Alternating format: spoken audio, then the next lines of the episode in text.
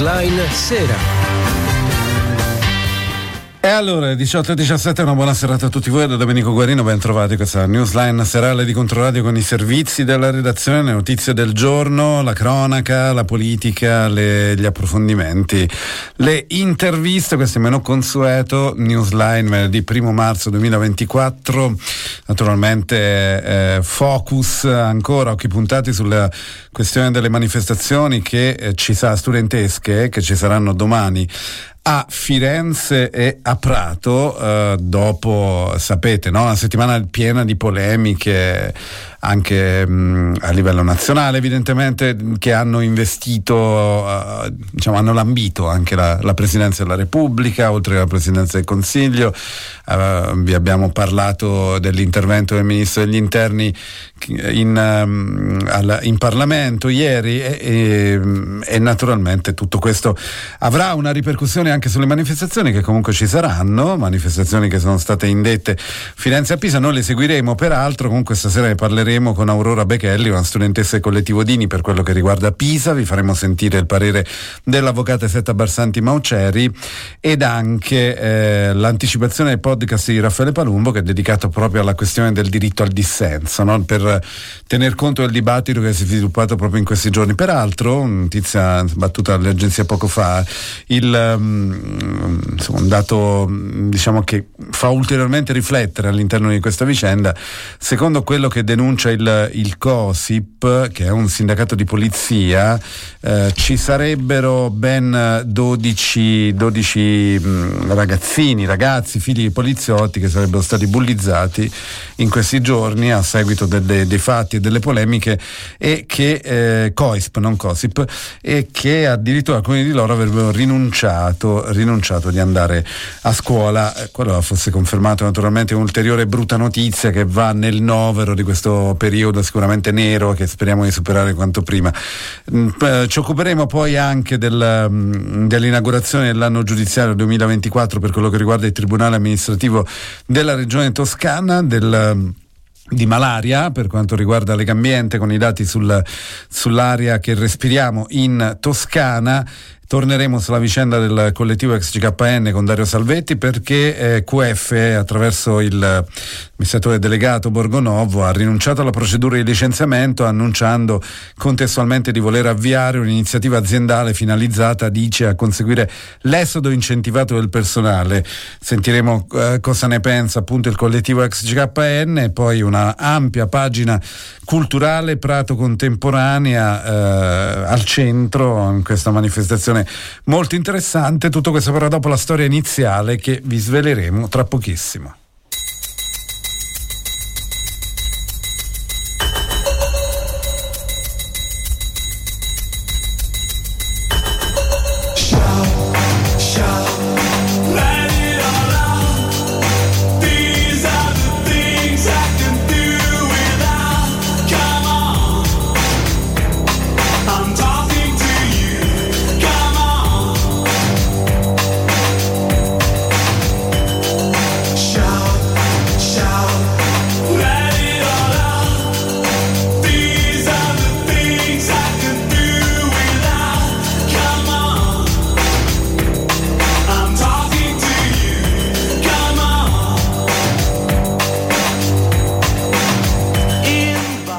La storia vi raccontiamo questa sera, la storia di Valeria Favorito, eh, donna che vive grazie al trapianto di midollo ricevuto in dono da Fabrizio Frizzi. È al centro questa storia di un uh, docufilm che verrà proiettato alle, alle 15.30 domani al cinema alla compagnia in via Cavour, ingresso libero. Buonasera a Massimo Pieraccini, nucleo operativo di protezione civile e logistica dei trapianti. Grazie di essere con noi.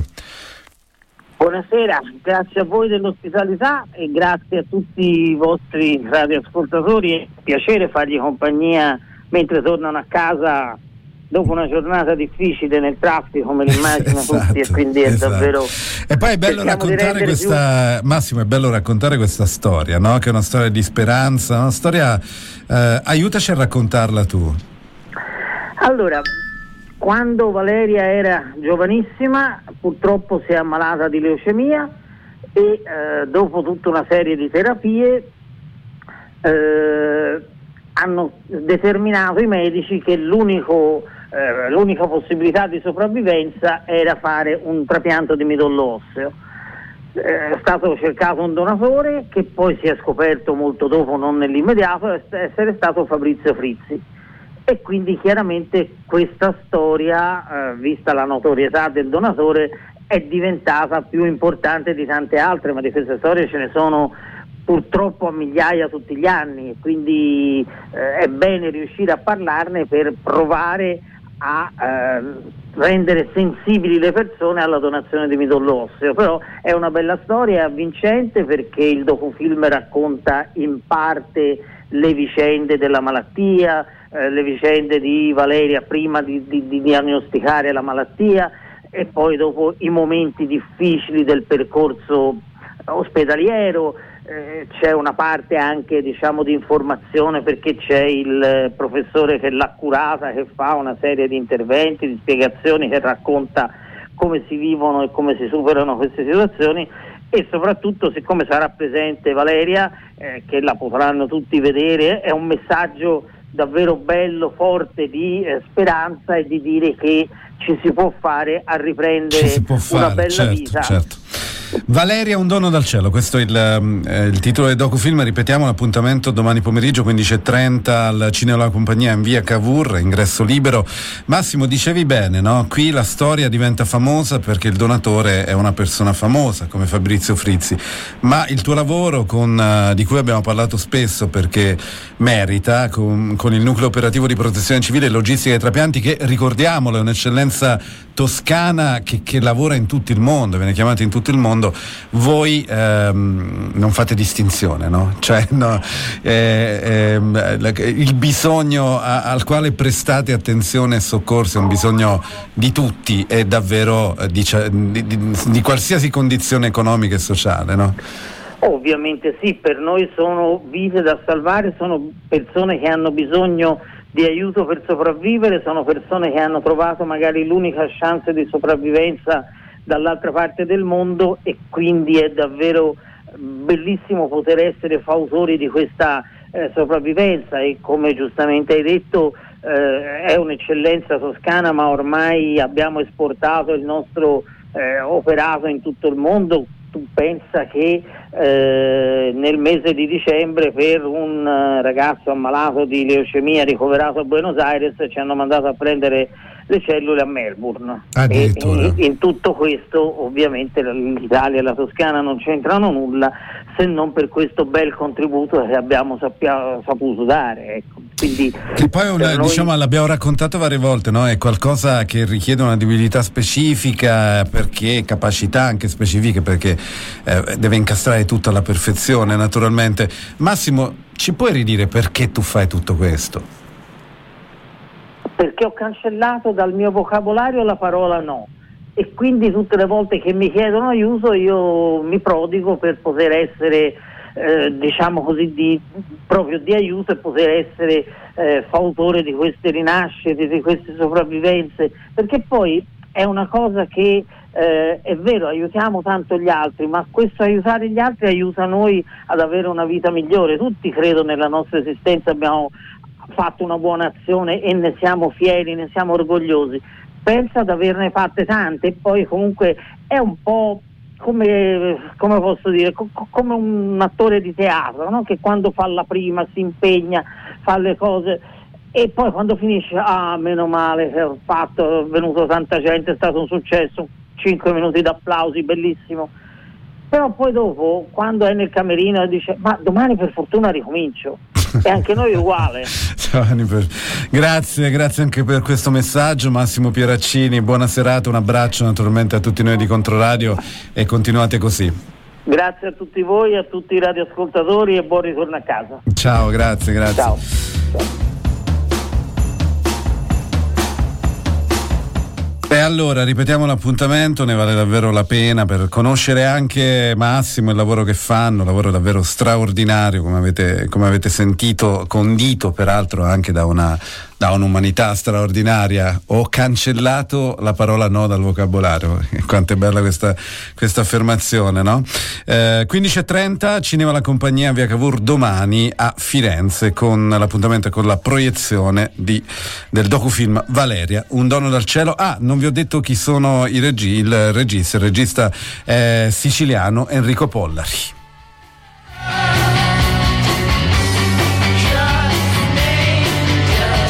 Tra pochissimo naturalmente a Linea Milano per il GR Network, poi ritorniamo insieme con le altre notizie del giorno.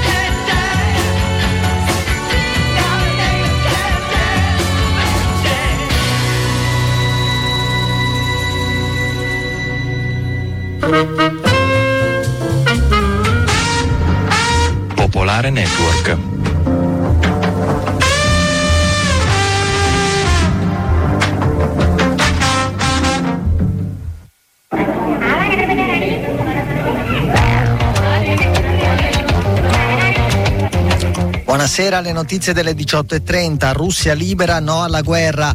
Migliaia di persone oggi a Mosca al funerale del dissidente Alexei Navalny, morto due settimane fa in una colonia penale in Siberia. Le organizzazioni per i diritti umani denunciano arresti nel pomeriggio tra chi ha partecipato alle esequie, presenti anche l'ambasciatore statunitense e una delegazione europea.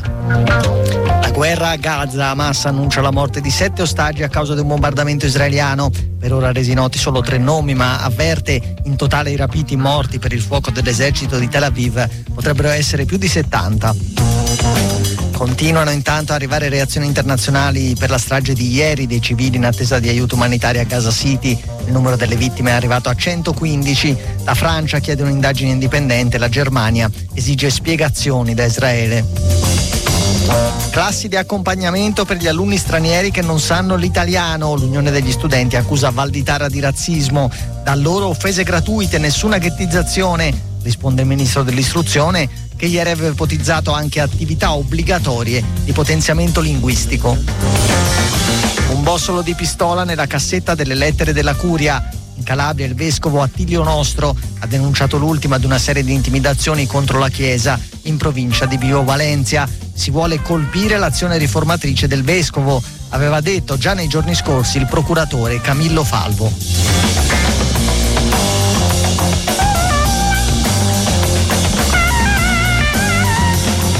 Col giornale radio ci risentiamo alle 19.30. Buona serata e buon ascolto.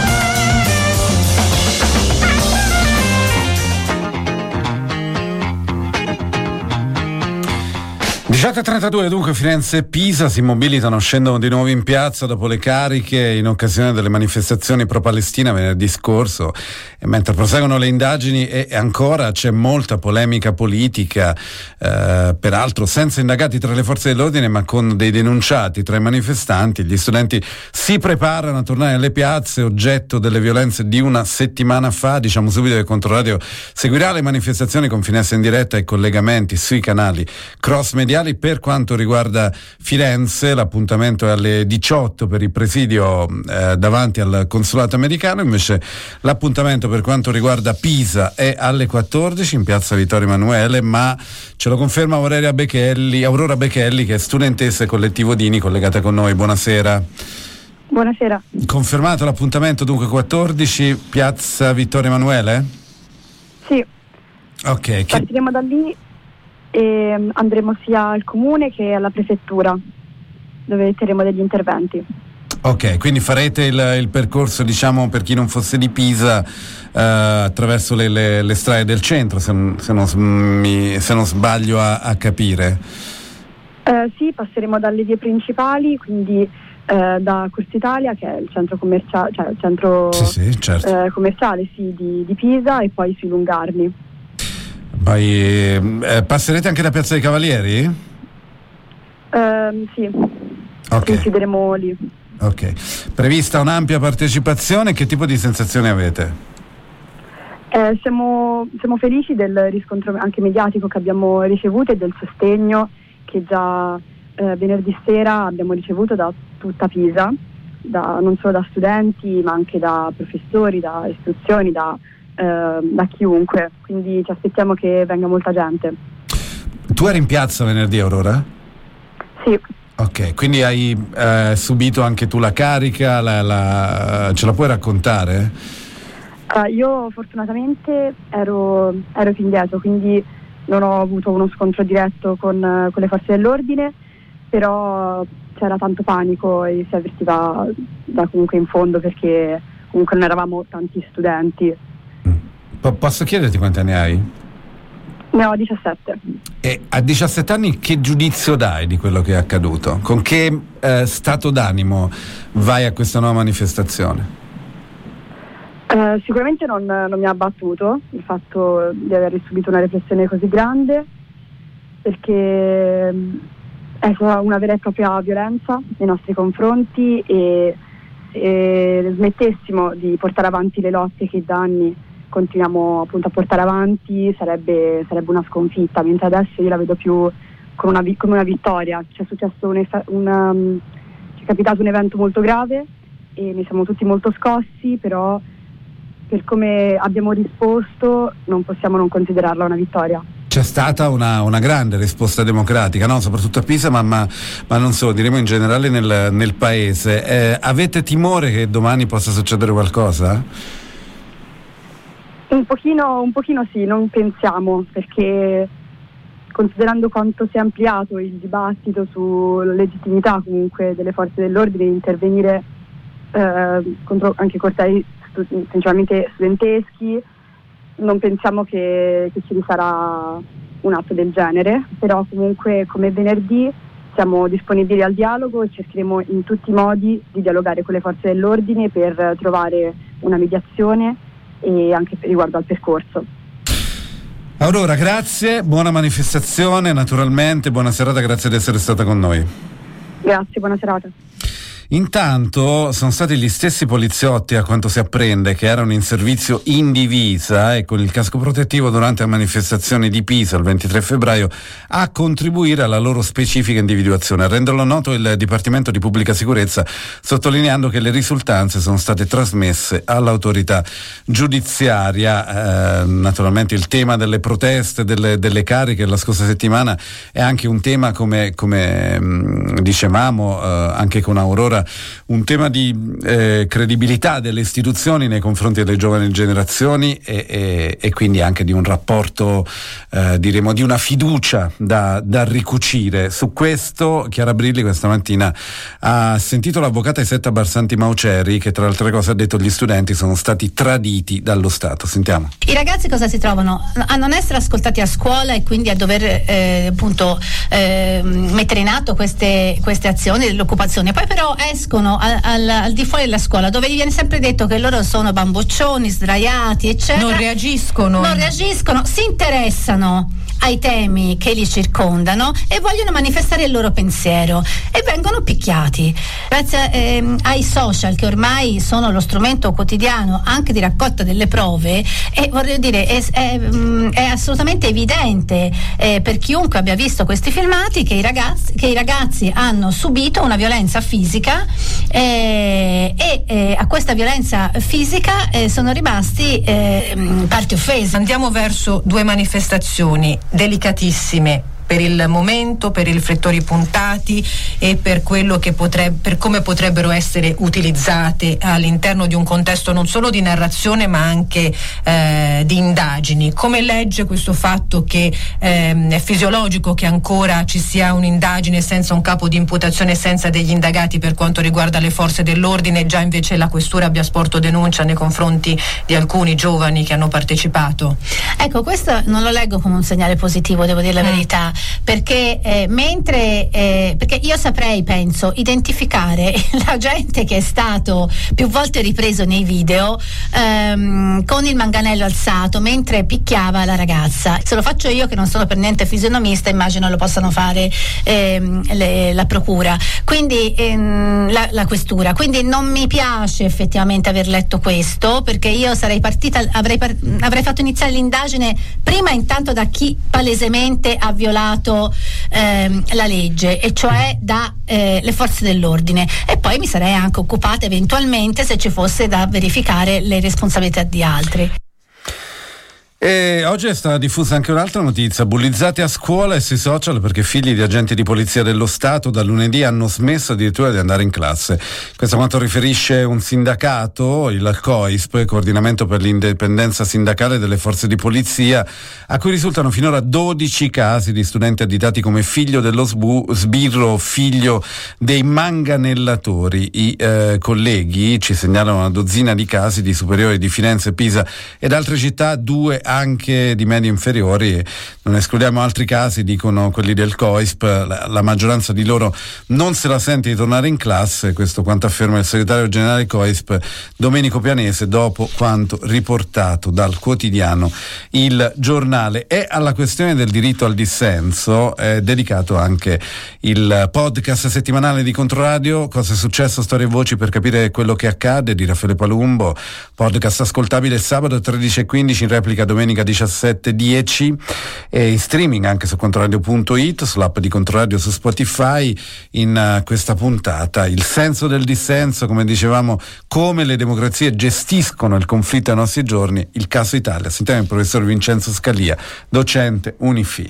Il dissenso è, è diciamo, la manifestazione sia verbale che pratica di una posizione difforme rispetto alle politiche eh, portate avanti dal governo. E quindi insomma eh, si tratta di una pratica che è alla base delle democrazie occidentali No? In fondo, sin da quando Hobbes fonda uh, con il Leviatano uh, lo Stato moderno, insomma, i fondamenti dello Stato moderno che teorizza uh, la necessità del pattum unionis e pattum suggezionis, dice allo Stato non deve interessare come la pensano gli altri. La cosa importante è assicurare la vita, la libertà, la proprietà. Quindi il liberalismo si basa su questo. Certo, diciamo, ha il difetto di confinare eh, la, il dissenso alle opinioni ma e non alla pratica. E questo è un problema che ci troviamo da sempre si può dire da quando è sorto lo Stato liberale. E si vede per esempio anche con quello che succede in Italia con Beva Beccaris che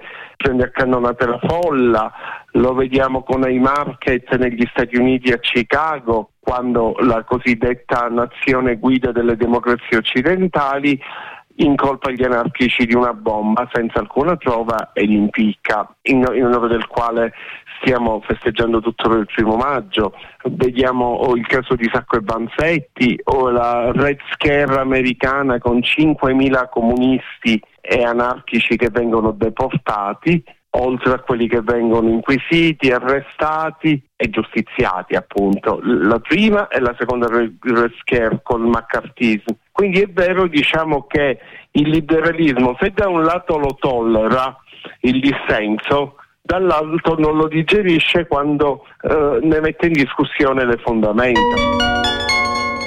Cango, Cantieri Goldonetta Firenze, la democrazia del corpo, spettacoli e performance fino a maggio. Info biglietteria chiocciolavirgiliosiani.it. Sabato e domenica, la nuova abitudine di Claudia Castellucci, basato su un antico canto liturgico russo ortodosso. La danza istintiva e primordiale unisce concettualmente abitudine e novità, tradizione e invenzione, esodo e occupazione spaziale. Il libro della vita, la decima edizione dedicata alla memoria di Sergio Staino. La domenica mattina all'Auditorium Rogers, piazza della Resistenza di Scandicci, torna la rassegna ideata e condotta da Raffaele Palumbo. Dieci appuntamenti in cui ospiti autorevoli raccontano il libro che ha segnato la loro esistenza. Programma completo su librodellavita.net e pagina Facebook Il Libro della Vita. Ingresso libero fino ad esaurimento posti. Domenica 3 marzo alle 11 Diego De Silva parla de Il giovane Holden di J.D. Salinger. Compagnia Calta, i capolavori del XX secolo. Prosegue alla Compagnia di Firenze la rassegna di film che hanno fatto la storia del cinema. Dal 5 al 19 marzo omaggio a Douglas Sirk con i suoi migliori film tra cui Lo specchio della vita, Secondo amore, Come le foglie al vento e Una magnifica ossessione. Rivedi sul grande schermo i capolavori di Douglas Sirk in lingua originale con sottotitoli in italiano. Info cinemalacompagnia.it Controradio.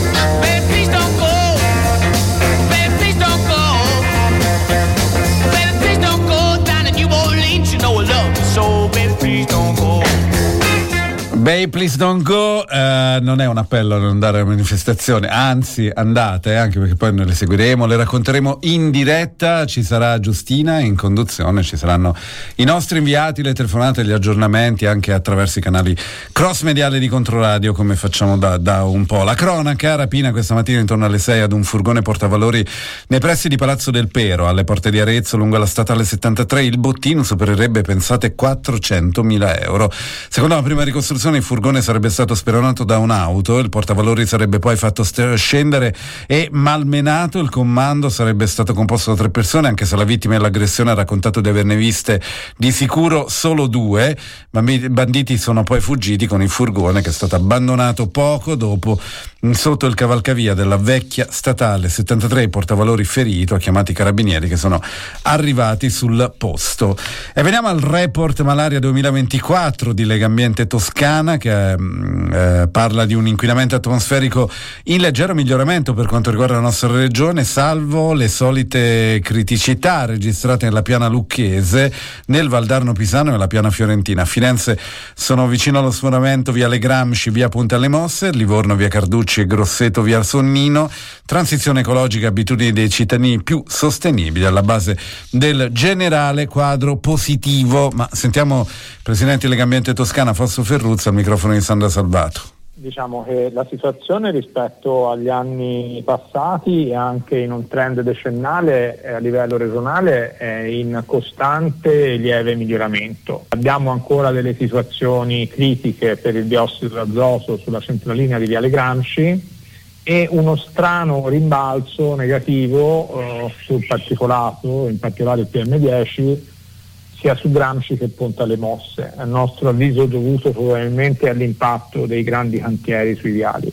Però sostanzialmente se si considera anche il dato estremamente positivo dell'ozono su tutte le centraline, comprese quelle dell'area metropolitana fiorentina vuol dire che la situazione di trend generale è in miglioramento. Quali sono le città o le zone a livello toscano più a rischio? Sicuramente abbiamo le due zone target che da sempre sono più critiche, sono la piana fiorentina e la piana lucchese, anche per la configurazione orografica di quei territori, perché sono appunto piane chiuse che hanno poco ricambio d'aria e quindi diciamo in una assenza di ventosità si determinano poi ristagni anche degli inquinanti. Con l'estate cosa ci dobbiamo aspettare? Sul dato estivo eh, segnalo che c'è l'aspetto forse più importante dal punto di vista delle notizie positive che è il dato dell'ozono. L'ozono è sinceramente degli inquinanti quello più rassicurante perché va calando in tutte le stazioni della regione toscana.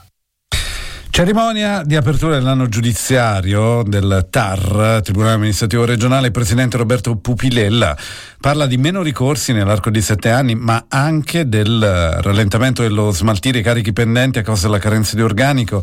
Incrementano i processi sugli appalti, intanto si attende per maggio la sentenza sugli affitti brevi in area UNESCO. Sentiamo il servizio di Sandra Salvato. Dimezzano dal 2017 i ricorsi al Tribunale amministrativo regionale, il TAR, passando da 6.139 a 3.581 dei giorni nostri, solo 4 in meno rispetto al fine 2022. I dati sono stati resi noti oggi in occasione della cerimonia di apertura dell'anno giudiziario amministrativo a Firenze dal presidente del TAR Toscana Roberto Pupilella, che parla tuttavia anche di un rallentamento dello smaltimento dell'arretrato. Servirebbe, rincare il presidente, la dotazione organica di cui avrebbe diritto questo organo di giurisdizione che potrebbe arrivare tramite tramite concorsi, anche se, precisa ancora Pupilella, non riescono mai a coprire il numero dei posti banditi. Ottimo invece il grado di stabilità delle sentenze, circa il 90%, significa che in generale quella di primo grado soddisfa e non c'è bisogno di ricorrere in appello. Quanto alla materia si rileva un piccolo incremento in quella relativa agli appalti. Nel 2023 i ricorsi si concentrano ancora sulla disciplina precedente al nuovo codice. Sulla nuova, sottolinea il Presidente, non senza preoccupazione, c'è il rischio che i principi che la regolano possano essere malinterpretati a favore della velocità e dell'economicità del processo. Le controversie relative alla gestione e alla tutela del territorio l'anno passato hanno costituito il volume più grosso di cause trattate dal TAR della Toscana, quasi un terzo del totale, con 193 controversie in materia di urbanistica e 251 in tema di edilizia, un fenomeno che evidenzia come vi sia la necessità di conciliare istanze diverse e talora contrapposte, la salvaguardia del paesaggio e dell'ambiente da una parte, la transizione ecologica del PNRR dall'altra, che spesso impone l'uso di tecnologie ed impianti che non sempre si inseriscono armoniosamente armoniosamente nel contesto di riferimento. Infine, nel prossimo mese di maggio verranno decisi dal TAR i numerosi ricorsi presentati contro il provvedimento del Comune di Firenze volto a limitare gli affitti turistici brevi in area UNESCO. L'obiettivo è arrivare a un'unica sentenza. Ora torniamo sulla vicenda ex GKN perché ieri due notizie vi abbiamo dato, cioè eh, gli operai che sono arrampicati su una torretta dell'illuminazione per uh, riportare l'attenzione sull'avvertenza, soprattutto sul, sulla questione che riguarda i pagamenti, gli stipendi, eccetera, eccetera. E poi l'intervento da parte del patron l'IQF, il quale ha detto sostanzialmente di rinunciare alla procedura di licenziamento, annunciato a Borgomeo la, contestualmente di voler avviare un'iniziativa aziendale finalizzata a conseguire l'esodo incentivato del personale. Buonasera Dario Salvetti al collettivo ex GKN. Grazie di essere Ciao. con noi. Come valutate le, allora le, le, parole di Borgomeo? Um, in realtà noi crediamo di essere di fronte a un diversivo. Ovviamente chi ascolta che sono stati ritirati i licenziamenti dovrebbe pensare a una notizia giusta. La verità è che oggi doveva essere presentato il piano per la legge 234. Questo piano prevedeva varie cose, tra cui l'accompagnamento dei licenziamenti, ma anche eh, la reindustrializzazione un piano che doveva prendere in considerazione anche le stesse proposte della cooperativa dei lavoratori. Eh, QF di fatto non presenta il piano, quindi sfugge ancora una volta la discussione sulla reindustrializzazione, eh, fa questo colpo di teatro dicendo che i licenziamenti sono ritirati. La verità è che qua continuano, continuano innanzitutto i licenziamenti di fatto, perché siamo al secondo mese senza stipendio, non c'è un ammortizzatore sociale si parla di esodi incentivati, ma in realtà è più una sorta di patteggiamento individuale, di trattative individuali dove ti vengono offerti 5.000 euro lordi, che non solo sono spiccioli, eh, ma sono di fatto meno dei soldi che probabilmente l'azienda già deve ai lavoratori. Quindi è una forma di autoriduzione di quello che già ci deve eh, pur di far finire quest'incubo. Eh, oggi il presidente della giunta regionale Eugenio Gianni ha detto abbiamo preso l'iniziativa come regione a cui si stanno associando anche comune e città metropolitana per una lettera, un input al governo. Eh, cosa vi aspettate su questo fronte invece? Niente, innanzitutto perché non conosciamo il contenuto di questa lettera e quindi qualsiasi sia il contenuto virtuoso di questa lettera io non lo, po- non lo posso valutare. Eh, secondo perché noi siamo a quanto? 45, 46, 47 tavoli, abbiamo perso il conto in due anni e mezzo. Eh, la politica smetta di rimbalzarsi la patata bollente GKN. Noi stiamo individuando una soluzione che a noi pare semplice e che è prevista dalla legge, cioè la possibilità di creare un consorzio regionale pubblico, così come noi ci siamo in qualche modo eh, attrezzati con la cooperativa per poter mettere in piedi il piano industriale, anche alla regione e ai comuni formino una soggettività giuridica in grado di trattare con QF lo stabilimento e di rompere quello che è un nodo che va avanti almeno da 5-6 anni probabilmente, e cioè che su quegli 80.000 metri quadri non c'è una vera funzione imprenditoriale, non c'è una controparte, non c'è nulla, ma ci sono soltanto chiacchiere su chiacchiere che stanno lentamente distruggendo i posti di lavoro. Siamo arrivati a 160 e chiunque oggi prenda, oggi come ieri eh, del resto, erano iniziative su QFX GKN, lo fa comodamente, mentre noi invece ogni giorno non sappiamo nemmeno più come fare la spesa. Eh, non siamo più ai tempi delle lettere, siamo ai tempi eh, in cui la politica dica sì, lì si fa un polo delle energie rinnovabili e mi metto all'altezza di questa sfida e che la Toscana sia all'avanguardia della transizione dell'automotive visto che né il governo né altri soggetti vogliono fare una reale transizione all'automotive, che la nostra regione ci provi. Così potremo dire di essere all'avanguardia anche in questo e non soltanto per meriti storici. Grazie Dario Salvetti, collettivo SGKN, buona serata, grazie di essere stato con noi. La tranvia Ciao, buona serata. La tranvia ha registrato un record fino al, a fine 2023 superando i 35 milioni di passeggeri, numeri mai visti prima perché prima del Covid eravamo arrivati a 34,5. A dirlo il sindaco Nardella durante il punto stampa con la commissaria europea della coesione alle riforme Elisa Ferreira ricordando come siano stati recuperati 15 milioni nel giro di tre anni. Sentiamo Nardella sul tema dello sviluppo urbano con i fondi europei. Insomma, la Presidente della Commissaria europea qui è davvero significativa perché è una delle commissarie più influenti a Bruxelles, visto che gestisce tutti i fondi di coesione e sono i fondi strutturali e gli altri fondi che interessano sia le regioni che le città. Signor le volevo chiedere di una linea della tranvia per cui nel scorso ore c'è stata la conferenza dei servizi, la linea fra lo stadio, Franchi e Rovezzano. Sì. Ci sono degli aggiornamenti anche perché credo ci sia un progetto definitivo adesso. Sì, con la commissaria Pereira abbiamo parlato anche di questa linea, la linea stadio, stadio Rovezzano, è una linea molto importante perché a Rovezzano ci sarà un parcheggio scambiatore con più di 300 posti che servirà proprio a chi viene dall'autostrada per arrivare anche allo stadio in centro, lasciando l'auto a Rovezzano o anche a chi arriva in treno. La... Ieri è stato presentato il progetto definitivo alla conferenza dei servizi. Ora dobbiamo attendere il parere più importante che è quello del Ministero dei Trasporti anche perché abbiamo presentato due opzioni sul tratto eh, Viale Dominzoni, Viale dei Mille. Un'opzione richiede il, il taglio di un numero maggiore di alberi, tutti da ripiantare ovviamente, e un'altra opzione invece ad un solo binario eh, è meno impattante dal punto di vista delle eh, alberature da eliminare e ripiantare. Eh, quindi aspetteremo il, la valutazione del Ministero dei Trasporti su queste due opzioni. Portare Prato ad essere la prima capitale per l'arte contemporanea, questo è l'obiettivo della Regione Toscana dichiarato dal Presidente Gianni durante la presentazione del nuovo bando Toscana in Contemporanea 2024 alla vigilia degli otto eventi di domenica a Prato per aperto, aperture del contemporaneo. Ce ne parla Giorgio Bernardini.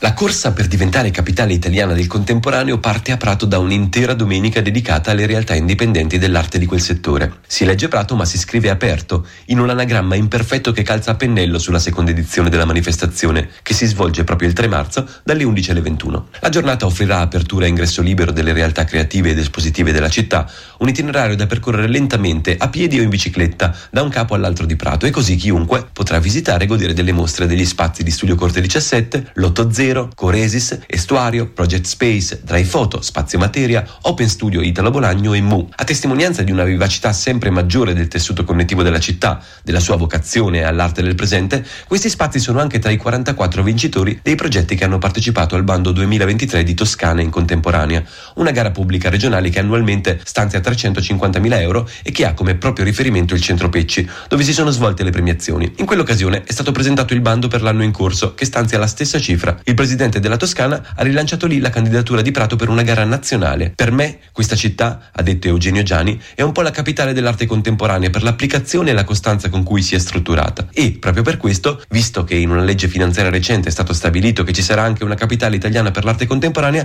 ecco che ci sono, ha detto Gianni, le condizioni per portare Prato a essere la prima. 103 nuove ragazze e ragazzi selezionati per il quinto anno di Tutto Merito Mio, un programma promosso dalla Fondazione Cassa Risparmio Firenze, Intesa San Paolo, che premia il talento degli studenti universitari provenienti da famiglie svantaggiate, accompagnandoli con un servizio di tutoraggio e una borsa erogata annualmente. La nuova edizione è stata presentata oggi alla libreria Cinema Giunti Odeon con un incontro tra i ragazzi e la scrittrice Chiara Valerio, che Viola Giacalone ha intervistato per noi. Sono entusiasta di questo progetto e soprattutto mi piace il fatto che ci sia una presa in carico per tutto l'arco di studi delle persone che ci partecipano e quindi non è una caramella, è una presa in carico, è come se fosse uh, un'associazione che pensa che studiare faccia bene a tutti, cioè che il costo dello studio è un investimento, non è una spesa. Qual è la tua esperienza con lo studio? Quando ero bambina i miei genitori, quando volevano punirmi, che sono stata una persona abbastanza discola, come si dice, mi dicevano tu domani non vai a scuola, perché per me studiare ha significato poter entrare in contatto con persone, cose e mondi che mi hanno dimostrato che esisteva un mondo fuori da casa mia.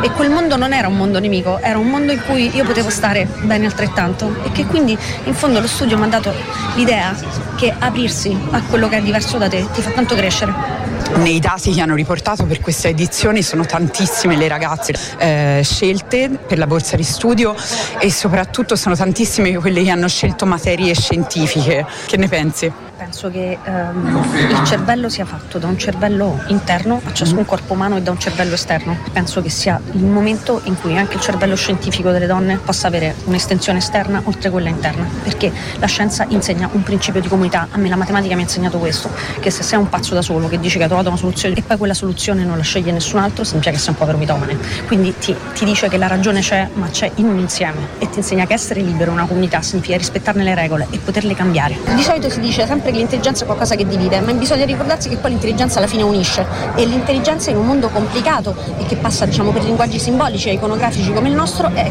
potenziata e sostanziata dallo studio. Siamo alle previsioni del tempo per quanto riguarda la regione toscana, però prima vi dico che c'è un codice giallo per piogge, temporali sparsi e occasionali colpi di vento e grandinate per le zone costiere interne e sud della Toscana, isole comprese, che è stato emesso dalla sala operativa della eh, protezione civile regionale, il codice è valido dalla mezzanotte di oggi, venerdì 1 marzo, fino alle 7 di sabato 2. A causa di una perturbazione in transito tra oggi e domani ci sarà ancora pioggia su gran parte della Toscana. Per oggi è confermato codice giallo per le zone appenniniche sud della regione per piogge sparse locali temporali, mentre poi appunto dalla mezzanotte fino alla mattina di domani i fenomeni si concentreranno nel sud del territorio e sulle isole. Detto questo e capito che appunto domani il cielo sarà nuvoloso con locali schiarite più probabili dal pomeriggio pomeriggio e possibilità di precipitazioni sparse.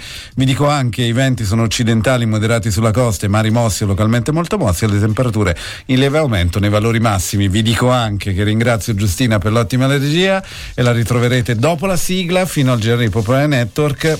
Buona serata a tutti voi da Domenico Guarino. Ciao ciao.